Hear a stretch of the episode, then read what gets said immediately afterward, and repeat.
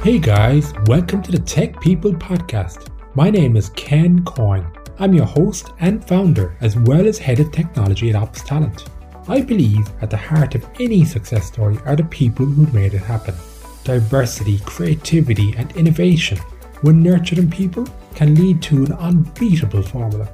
I created this podcast to share the experiences of some truly inspirational leaders on their journey to success.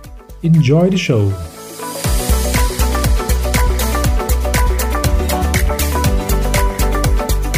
Hey guys, and welcome back to another episode of Tech People. This week I have a very entertaining and informative chat with Pete Townsend about everything blockchain and crypto.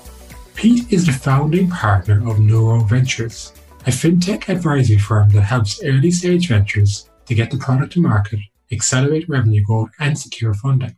On top of this, he serves as a non executive director for a number of fintechs such as Coinbase and QPQ.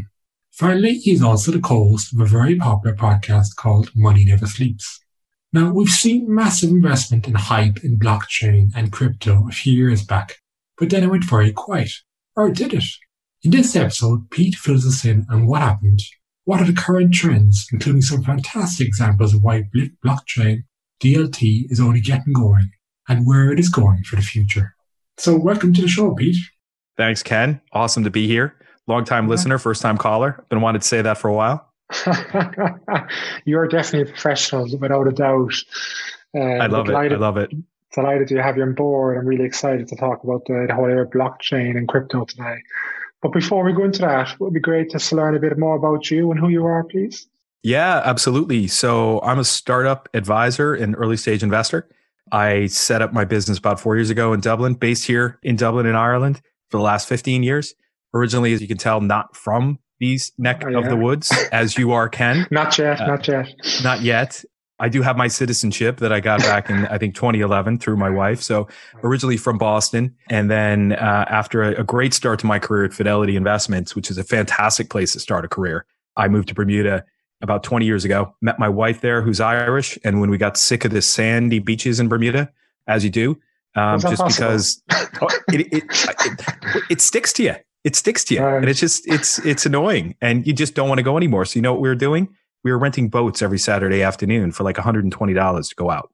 Right. And it was such just a waste of money. It's like to avoid going to the beach, to rent a little, you know, six seater Boston whaler so you could have a little barbecue on these deserted islands or Sounds uninhabited awful. islands. Awful. Oh, it's terrible.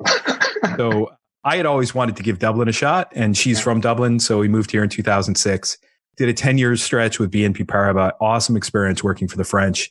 Um, there's a little bit of a different way of doing things and had a long stint from a COO role for the Dublin operations to a global role around alternative investment operations, but had a little bit of a wake up call in 2014 that I can, I can talk a bit more about and led me to set up Norio Ventures in, in 2016. Set it up with a bit of hubris and naivete, thinking that the commercially friendly COO would just waltz out of BNP Paribas in 2016 in Dublin and set up a venture fund but over the last four years have been through a number of different experiences and stops and starts and getting it going.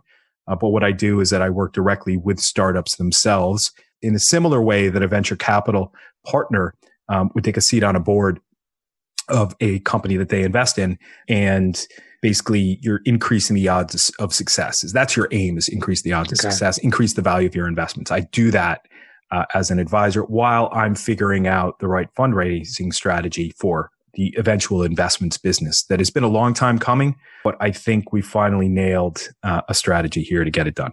Awesome. Uh, yeah. And you serve a number of boards, do you? I mean, it's not just your startups, but also some bigger companies also. Is that correct? Yeah. Yeah. So I'm on the board of Coinbase here in Ireland, okay. a couple of entities. I'm also on the board of a business called QPQ, um, okay. who are a digital asset behemoth in the waiting or in the building, shall I say? Mm, uh, and if, you know, the, really thinking about the next frontier of the capital markets and how that has become digital and that uh, a number of people are now seeing that opportunity and are moving quickly towards that next frontier. Also, a business called Fund Admin Chain, who okay. are building a digital investment funds platform or digital investment funds network um, for all of the players that you would find in the investment funds industry to operate digitally also a business called Olivia, uh, out of the US who's set up here in Ireland. They're all of those wonderful user experiences that you would get out of the best fintech app in the world, but sitting on top of your existing bank account. Right. So you can unite all of your existing bank accounts and get these artificial intelligence powered nudges about savings and spendings. I've become addicted to it just by, by using it. Also Pipit out on the west coast of Ireland, yes. uh, yeah. in Galway from a, a tagline or value proposition perspective, they enable migrants to support their families back home cheaper and safer. Uh, but in a nutshell, it's bas- basically digital cash remittance. So enabling really the conversion of hard currency um, that you, that uh, it still is a thing out there in the world, especially in developing economies. Um, but getting that cash back home from developed economies back to your friends and family, or where it needs to go in lesser developed countries, is really hard to do. Um, there's okay. a number of players out there who basically, you know, just murder you with fees um, and take a big chunk out of that. And Pipit are making it all possible for, and you know, built a great network around that. And also one fun board here in Ireland uh, that has not launched yet that we're still working on, but um, th- those are really the core that I'm working with. That's, it, sounds, it sounds pretty busy. Uh, it is, it is, you know, but I'd, I'd say managing this on an advisory basis, um, combined with kind of the roles of the company director for those businesses that um, where they are, are a bit more established rather than being early stage where they're more in the okay. scale up phase or you know global growth phase um, can be two different things okay. right where with one company you're you're working through you know some partnership discussions with who out there in the market might be suitable for them to work with to help get their product to more into more people's hands um, others you're talking about staffing and finding key executives for their business right? Um, and some of the times it's getting right down into the weeds of how do we actually get a product to market? How do we establish a beachhead for customers? And how do we actually get this business funded? Right. And it's really hard to do all three of those at the same time um, mm-hmm. because it's really hard to get customers without a product. It's really hard to get product without funding. It's really hard to get funding without customers. Yes and it can be a continuous circle that just keeps going on and on and on and you could either end up you know rocketing up the matterhorn or going down in the downward death spiral yeah big challenger definitely awesome pete listen well today i wanted to focus on um, the blockchain the crypto piece because i know you've done a lot of work in the space you work with a lot of companies in the space and it was very exciting a couple of years ago and then it kind of went a bit quiet um, and it would be good to learn you know a bit more about what happened uh, in the space, what you know, what's going on in the space, and we talk about some case studies, uh, and also why, why did you get interested in the whole area of blockchain and crypto? Yeah, absolutely. I, I can tell a bit of a story around this one, uh, okay. which is a true story, uh, which is always helpful, right? When you're yeah. when you're you're sharing the word and sharing insights with folks. But if you think about, start with my own entry into the space, which has a nice parallel or timeline at least into how things yeah. have developed in 2014, I was just completing the acquisition um, of a business from another bank uh, when I was at BNP Paribas. And the big client that we needed to keep on board, right, in the business that was being acquired. And obviously, when you're acquiring a big business, you need to keep the biggest clients on board, keep them all on board if possible, yeah. but you got to keep the big one. So we invited the big one to Paris. Uh, and it was hilarious because they got stuck, had to be rerouted to a different airport. They eventually arrived, but we had wheeled out the big head of innovation uh, for BNP Paribas to kind of try to give them a view in, into what uh, we were thinking about for the future. Uh, and we got to page 47 of a 50 page deck that we were flying through because time was tight. And there were two words on that deck that I remember that I still see in my head. One was Bitcoin and the other was blockchain. Uh, and I kind of knew why Bitcoin was in the deck and thinking about the future of money, which is something mm. that any innovation lab really would be looking into in the year 2014. Um, blockchain, I had been, I knew of it, but wasn't that familiar. Uh, okay. So after the meeting, I'm like, I got to figure out what this is all about. So use this little tool called Google. You ever hear that? yeah, I heard it right. yeah, I went down a, I went down the Google rabbit hole, uh, and I started tracking it. And I still have the notes of the companies that I was pr- tracking back in 2014. Some have stuck around and done well. I think Overstock was one of them. tZERO was, well, part of the Overstock uh, right. group. And I kind of saw in front of me when I read the Satoshi Nakamoto white paper, which is the original Bitcoin white paper produced right. in the year 2009. I got to page two and I started to see a brand new framework for the capital markets. Okay. Uh, in front of my face. And it was not looking at things called Merkle trees in the Bitcoin white paper. It was just understanding the flow and understanding the transactions and how they all worked. And I'm like, okay, there's a, you know, there's a direction to go in here. Um, and I kind of, for, for my last, you know, couple of years at BNP Paribas, I got quite involved in that space, met a great guy internally called, uh, Colin Platt. Shout out to Colin. He was head of blockchain for BNP Paribas, uh, corporate institutional banking. He and I connected another American guy and, uh, he and I are still pals and, um, he got me involved in the space and I, I was just fascinated, met some great people that way. So by the time I left in 2016, I knew that if I'm going to build an investing business around my investment thesis, around mm-hmm. my view of the next frontier of money, the next frontier of the capital markets, that distributed ledger technology is going to have a big piece in that. So, you know, that, that was my entry, but running parallel to that, Ken, was Coinbase kind of building their business from, I think, 2012 forward they went up well over a million users by the year 2014, 2015. Wow. R3 was formed in the year 2015. Oh, yes. And R3 was kind of like, you know, uh, that guy in the um, innovation lab at BNP Paribas, Philippe Denis, I think that was his name. He would have gone out at the request of, you know, the, the senior management and said, go investigate this and see, you know, what's worth bringing back into the bank. And he and some, you know, a, a couple of tech gurus came back and said, let's look at Bitcoin, right? Let's look at the Bitcoin blockchain, which is the only real back in 2014 use case really for blockchain. And they came back saying mining, consensus algorithms, how are we going to actually apply this to the capital markets? We don't need this stuff. And so a lot of other people besides just the guys at BNP Paribas had these conversations and R3 was formed to bring a bunch of banks together, all with the same mindset that says, you know, there are some really strong concepts here that can revolutionize the capital markets. Let's see how we can make that capital markets friendly. Right. And that's where R3's product Corda started uh, being developed. And what Corda has become is what some refer to as enterprise blockchain. And it's developed along a different arc and a different path than where what we call public blockchains have evolved since 2014, 2015. So that journey has meant that folks in the year, you know, 2015, 2016 started opening their eyes to this. And like Bill Gates said, and I said this so many times, people always overestimate the impact of technology in the short run and underestimate its impact in the long run. Right. And that right, happened. Okay. And we had a big uh, trough of disillusionment that some folks are still in. And it really depends on where you are in the knowledge cycle um, we went through the ICO craze in 2017, yeah. 2018, Bitcoin up to 20,000 or nearly 20,000, then the crash back down to 3,000. The revelation that 80% of ICOs were either frauds or failed, right?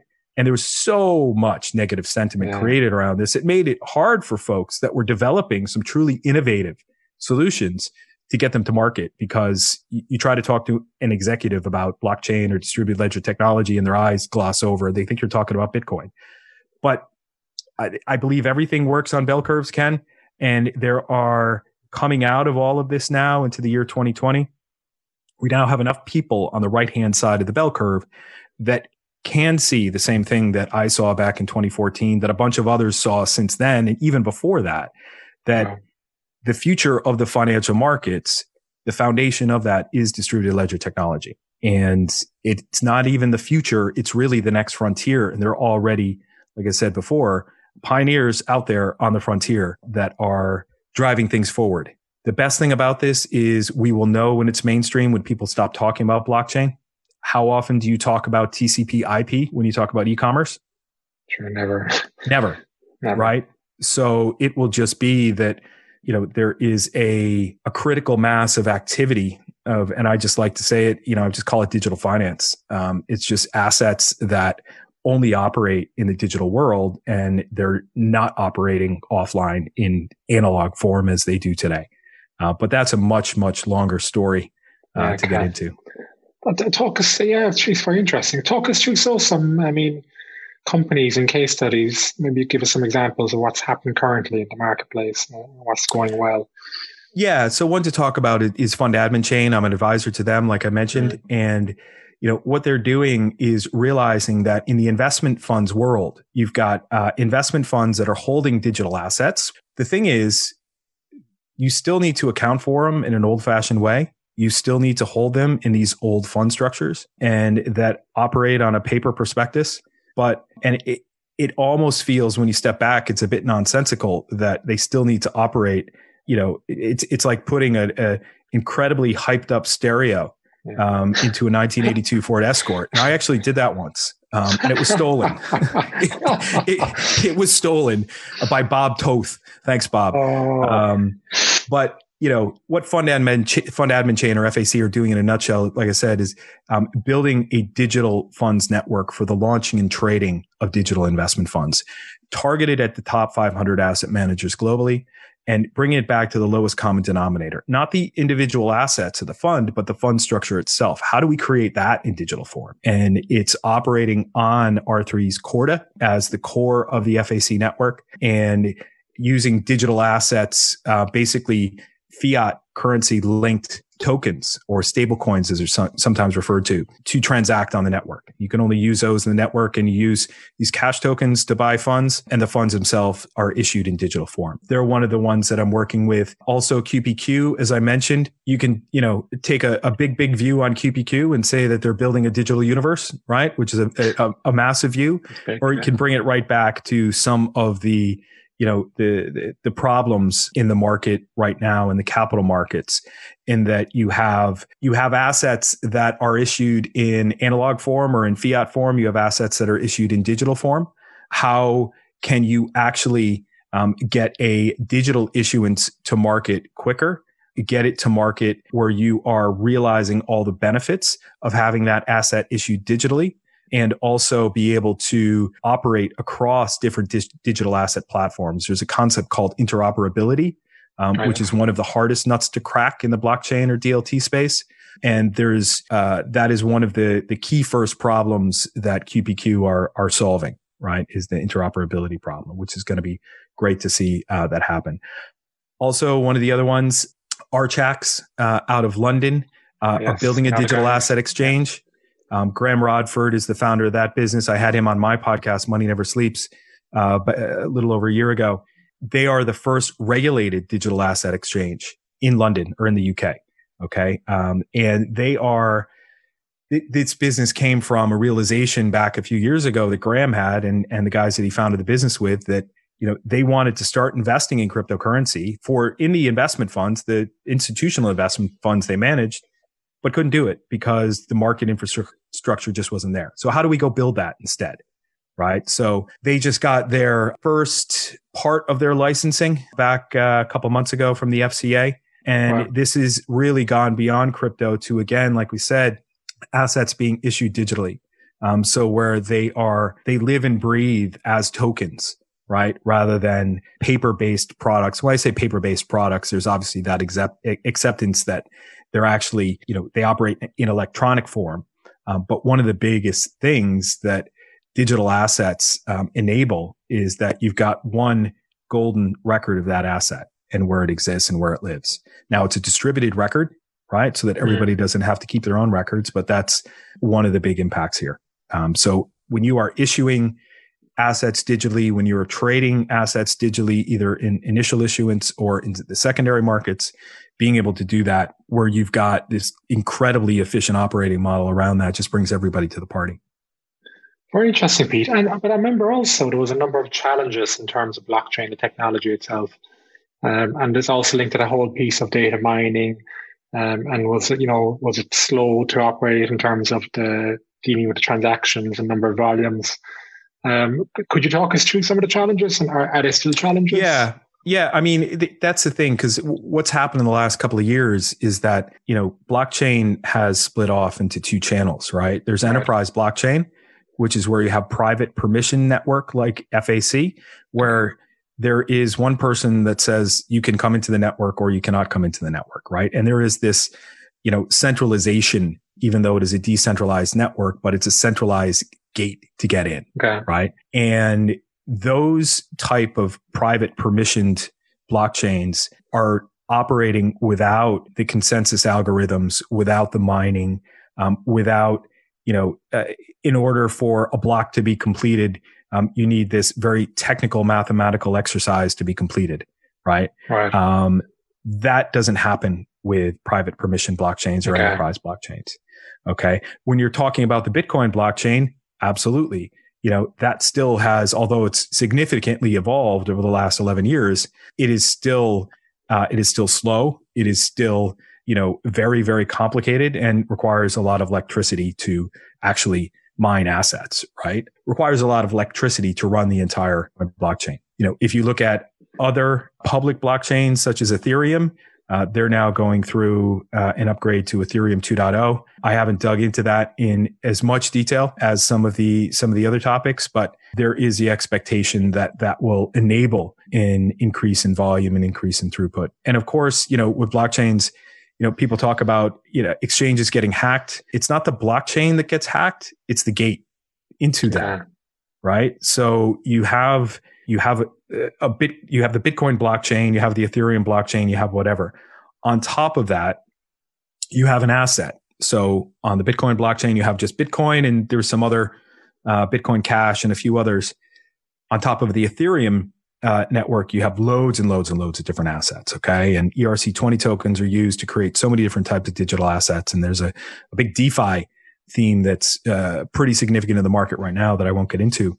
But the overall approach is that above, you know, that layer, you have some pretty standard technology created around exchanges that you need to get through that you log into uh, that you have an account that is entirely hackable right? You know there's key management themes that you need to be cons- that you need to consider but mostly for any of these hacks that have taken place it has been through kind of a, a, a non-blockchain a non-blockchain driven risk it's just the you know the risk of of cybersecurity and those types of things Right. now there was one a couple recently with ethereum classic uh, blockchain where they were where there was a uh, uh, the whole idea is that if you get more than 51% of the nodes to collude, you can actually take over the chain and, you know, result, which re- can result in some fraud. And that happened with Ethereum Classic, which is a, which is a much smaller, the original Ethereum chain. But that's gone through um, the news cycles in the last couple of months, and no one's really talking about it anymore. So they're addressing well, they're they're getting past all these challenges now, basically. Yep. Wow. And in terms, of, I mean, the, the big banks. Um, so are you seeing a lot of activity so in terms of the, these financial institutions and what are they? You know, are they investing heavily still in this space? Again, it depends on where they are in the cycle, right? Okay. Are they still a couple years behind, right? And are still coming out of the ICO phase? Uh, Okay. And that's, you know, it, it's where you are in the news cycle, right? Where you, your research is, where your internal uh, development capabilities are. So, yes, to, to answer your question, um, there are still big banks investing in this.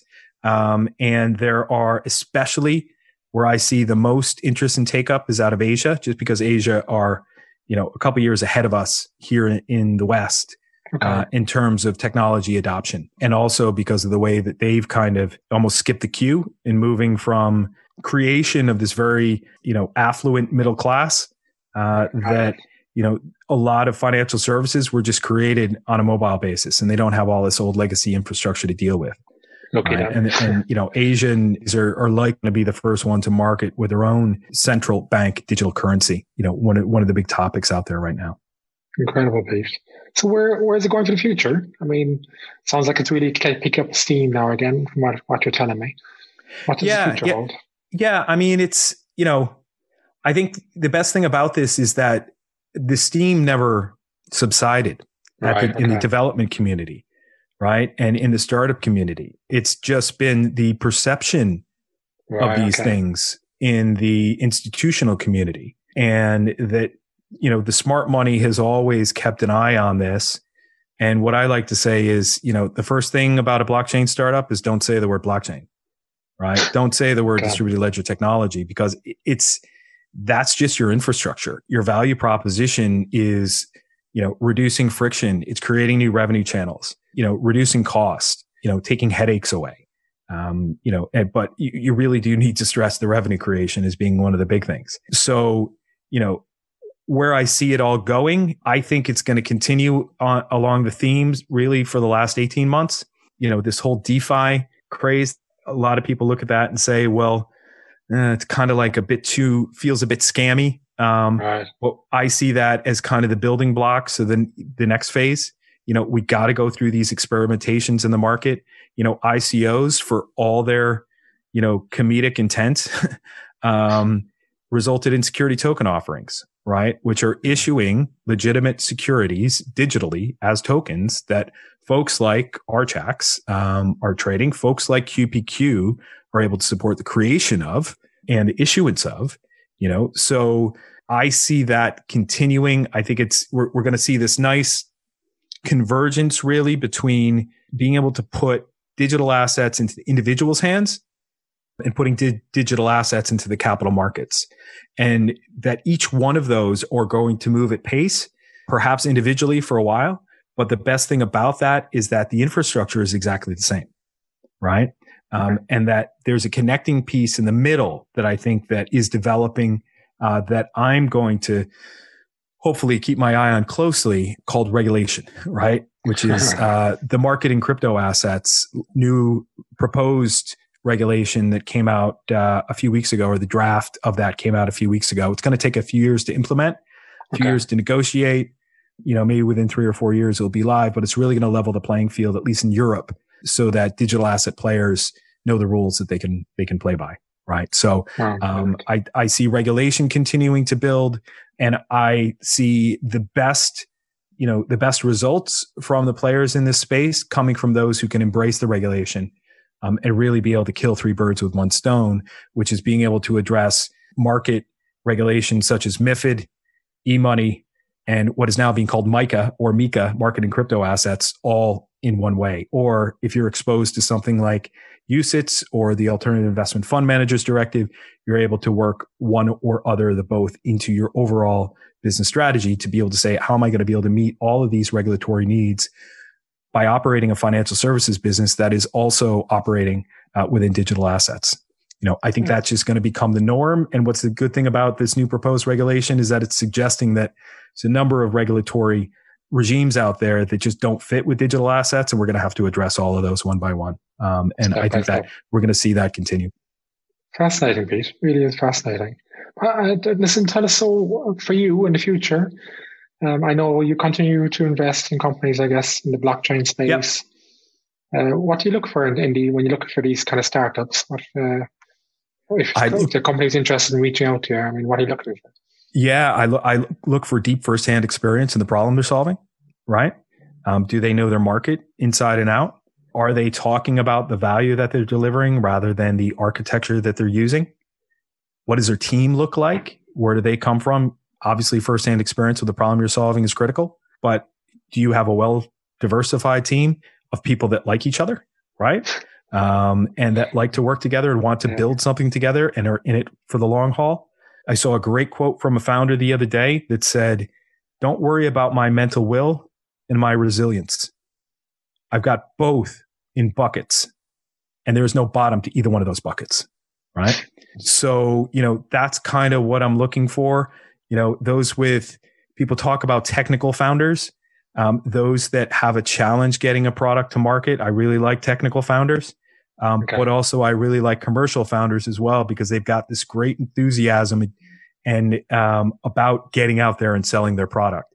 And they're they're bigger risk takers and are willing to just go be embarrassed right? Because they're trying to sell something that just isn't positioned right but they know it's part of the process um, those that are willing to take no for an answer from investors and learn to love that no.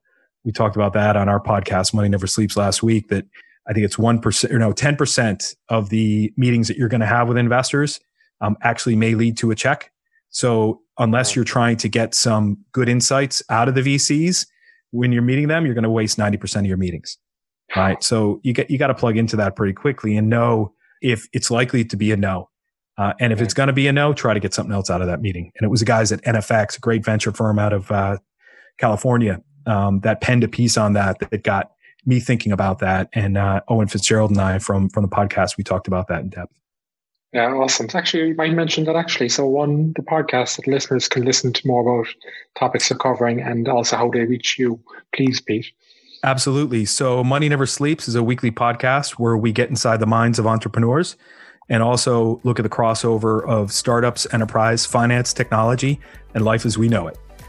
That's moneyneversleeps.ie. You can find it on all your major podcast platforms.